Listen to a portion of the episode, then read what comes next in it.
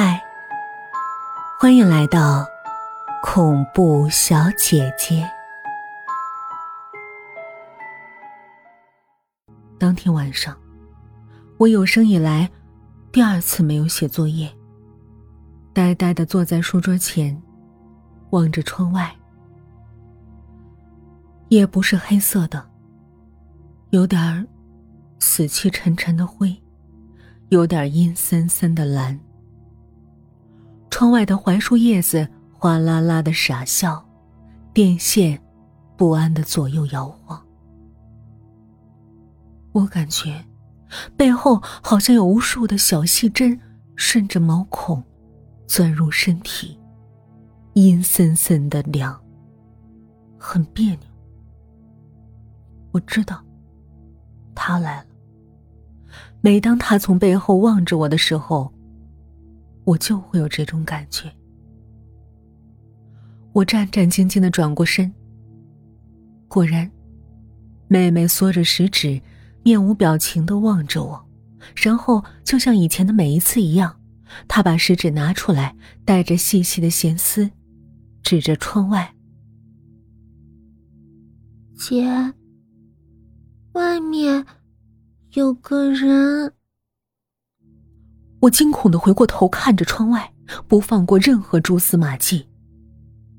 是的，我是个大人了，所以我看不到，我看不到傻妹妹能看到的东西。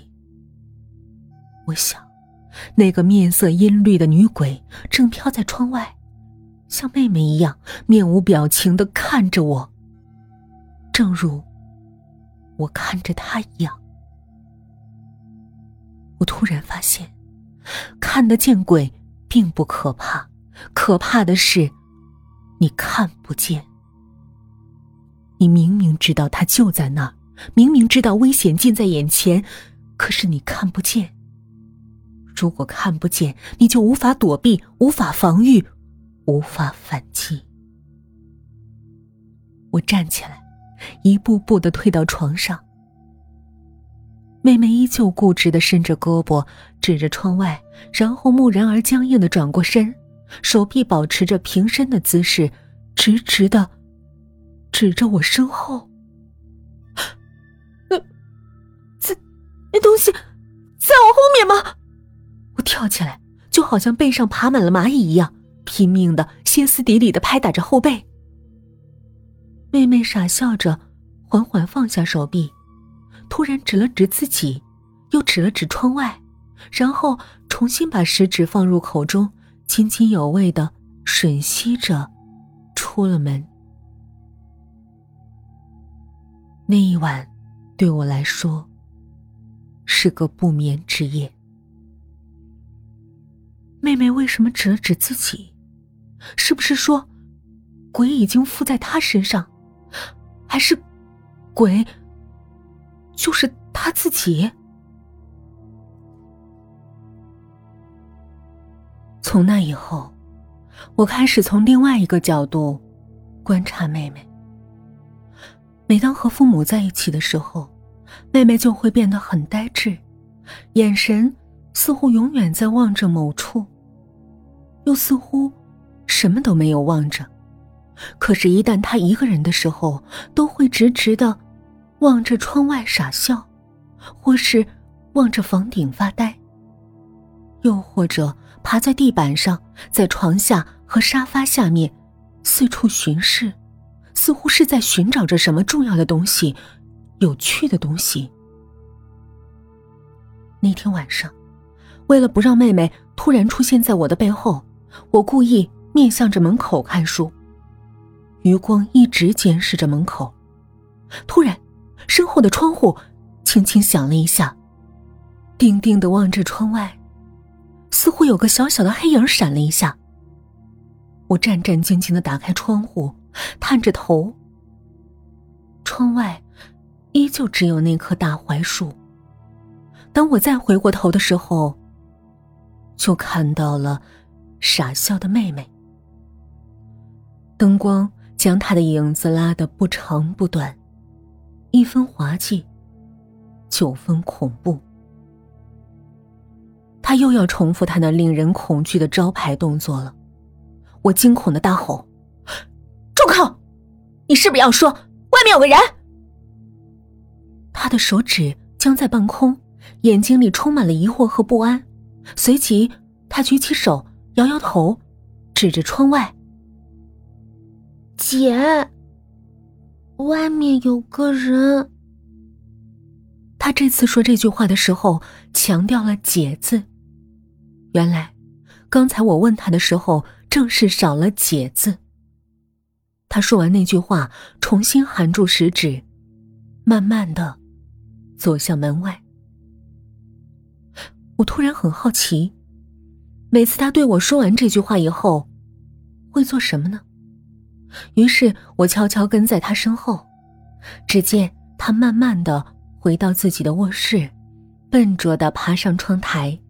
打开窗户，慢慢翻出去，然后顺着阳台的边缘，小心翼翼的攀爬到我的窗外。原来是这样，我冷笑着：“妹妹啊，姐姐已经不和你争了，你为何还要这样？三年来，重复着相同的阴谋呢？你这么做。”是要把姐姐逼疯、吓疯吗？自从了解了妹妹的阴谋，我心里反而踏实了很多。当妹妹再出现在我身后的时候，我总是会突然转过身，抢在她前面说：“姐，外面有个人。”每当这时，妹妹总是愕然而疑惑的僵立着，眼神里。充满了不知名的无奈和恐惧。他总是张张嘴，然后又合上，继而慢慢的蹒跚着出门，回到自己卧室，然后顺着阳台爬到我的窗台外面，继而又爬回去，夜复一夜，不厌其烦。后来。我一方面忙着考试，另一方面，我也厌倦了和一个傻子玩这种无聊的游戏。于是我改变了策略。明明知道他在我身后，明明听到他说：“姐，外面有个人。”明明看到他弱小的身影摇晃在窗外，然后慢慢爬回去，却依然视而不见，听而不闻。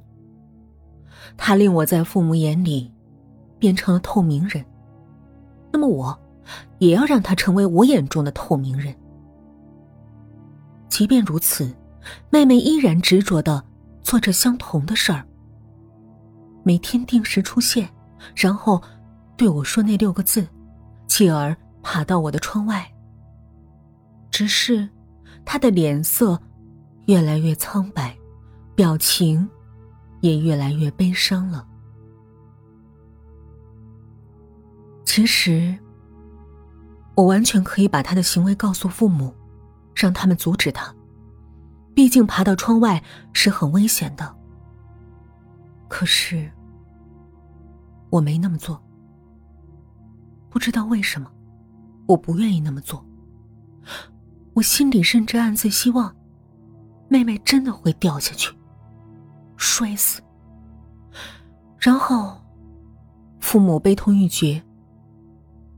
他们的丧女之痛会逐渐恢复，再然后，他们会发现竟然还有另外一个优秀的女儿，于是更加的珍视她，宠爱她。我承认，我的想法有点龌龊，可我实在受够了这个傻子。